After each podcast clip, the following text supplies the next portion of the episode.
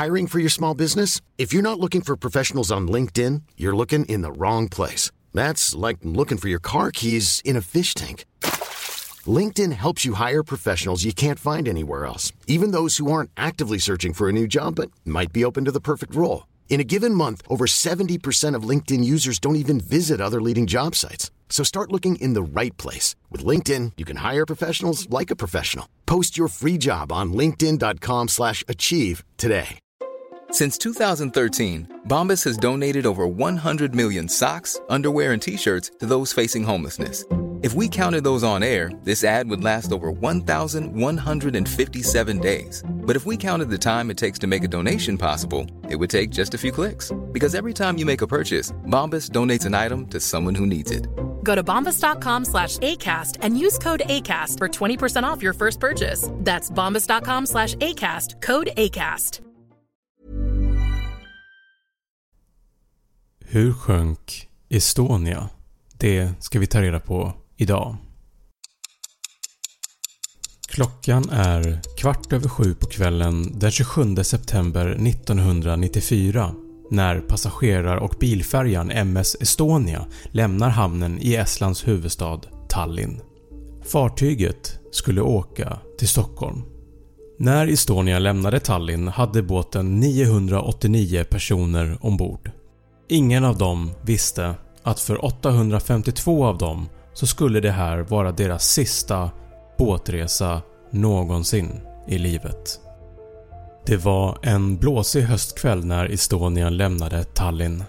Kommandobryggan hade fått väderprognoser från de meteorologiska instituten både i Estland och i Sverige och i rundradion som är känt för bland annat sina nyheter, dokumentärer, filmer och även väderrapporter sändes ut en stormvarning till allmänheten knappt en timme före Estonias avgång.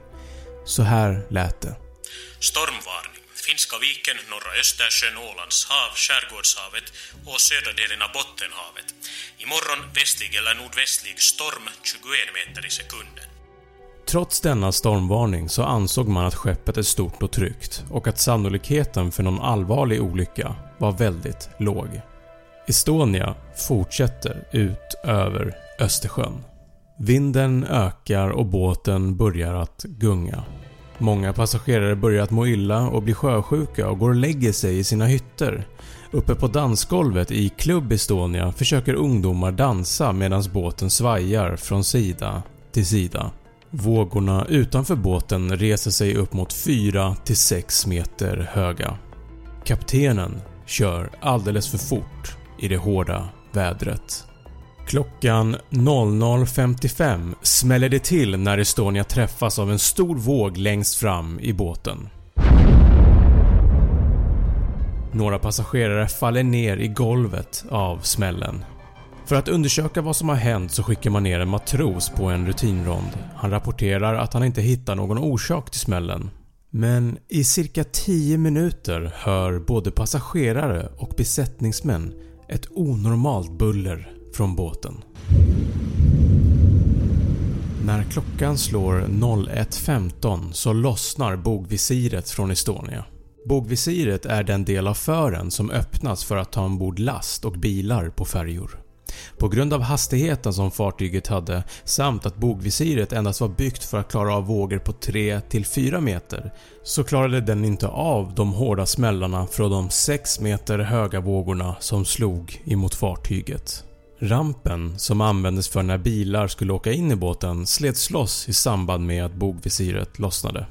Nu var båtens för som ett stort gap ut mot havet och mängder av vatten strömmande in på bildäcket.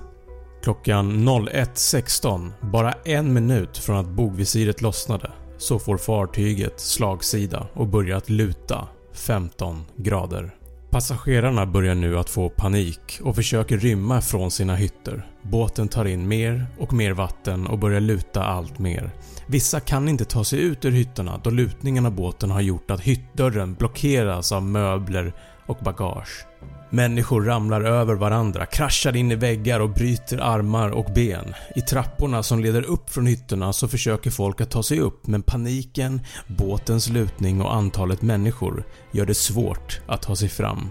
Vissa av människorna är skadade, berusade från tidigare besök i baren och andra är iförda i endast sovkläder. Klockan 01.20 Båten har nu en lutning på 30 grader och på grund av det här så får inte motorerna något smörjmedel och fartygets motorer stannar av och går inte att starta. Alarm, alarm ropas nu i högtalarna, men på tok för sent. Alarmet uppmanar alla att ta sig till båtdäcket där livbåtarna finns. Estonia hade 10 livbåtar, 63 uppblåsbara räddningsflottar och 6 styva flottar. Det skulle kunna få plats 2387 människor, mer än dubbelt så många än de 989 som fanns ombord.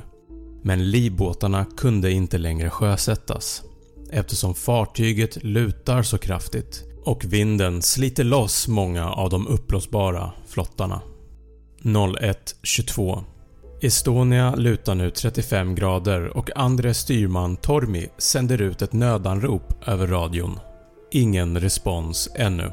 Elförsörjningen minskas kraftigt, alla lampor slocknar och Estonia får en blackout. Fartyget tar nu in 20 ton vatten per sekund. 01.24 Tormi försöker med ett andra nödanrop. Silja Europa svarar och begär Estonias position men Tormi har svårt att ange positionen på grund av blackouten. Båten lutar nu 40 grader. 01.29 Det sista radiomeddelandet från Estonia hörs nu när tredje styrman Andres ropar “Verkligen illa. Det ser verkligen illa ut här nu.” Därefter blir radion tyst. 01.35 Vid ungefär fem över halv två på natten var hela fartygets styrbordssida under vatten. De människor som lyckats ta sig ut ur sina hytter och befann sig uppe på däck hoppar i i det kalla vattnet medan andra som desperat försöker hålla sig kvar spolas över bord av vågorna. Ungefär 300 personer hamnar i vattnet. Ute i vattnet ligger de uppblåsbara räddningsflottarna och flyter omkring. Vågorna är höga och det är svårt att simma fram till flottarna. Flera människor dör i vattnet som ska vid tillfället vara cirka 10 grader varmt. Flera av flottarna fylls också med vatten. Endast cirka 160 personer har lyckats ta sig upp i livbåtarna. Kaoset ute på havet fortsätter och vid 01.50 försvinner Estonia från havsytan. Bara knappt en timme efter det att första smällen hördes. MS Mariella och MS Europa var de två första fartygen på plats ungefär 22 minuter från det att Estonia försvann från havsytan. Fartygen har ständig kontakt med sjöräddningscentralen som meddelar att helikoptrar från Finland och Sverige är på väg dit. Fartygen har väldigt svårt att sjösätta sina egna livbåtar i ovädret samtidigt som de inte kan åka för nära människorna ute i havet med risk för att köra över dem. De lyckas bara rädda 34 personer på grund av det hårda vädret. Fartygen behöver vänta på assistans från helikoptrarna. Cirka en timme och 10 minuter senare kommer första räddningshelikoptern från Finland till platsen och börjar dra upp folk från vattnet. Flera helikoptrar och fartyg kallas in för assistans som hjälper till med räddningsarbetet under natten. Sista personen som räddas ur havet dras upp vid ungefär 9 på morgonen. Media var snabba med att rapportera om katastrofen dagen efter i tidningarna. Men eftersom antalet döda inte var bekräftat ännu så rapporterades det olika siffror. Så här såg en del löpsedlar ut. Aftonbladet skrev “Färja sjönk i natt i Östersjön. 867 människor fanns på Estlandsbåten”. Expressens morgontidning skrev “Svensk färja sjönk. 867 ombord. 12 räddade i morse”.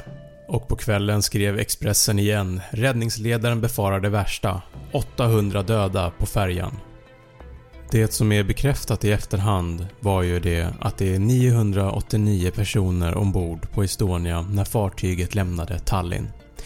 Endast 137 personer överlevde. Det vill säga 86 av alla som var ombord dog. Av de omkomna så var 501 svenskar. Estonia var den värsta fartygskatastrofen sedan andra världskriget i nordiska farvatten.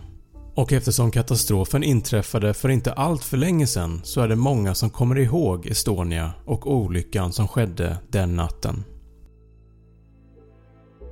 Jag hoppas att du tyckte att det här var intressant. Snabb fakta finns även som en YouTube-kanal där du kan se alla avsnitt med rörlig bild. Tack för att du har lyssnat!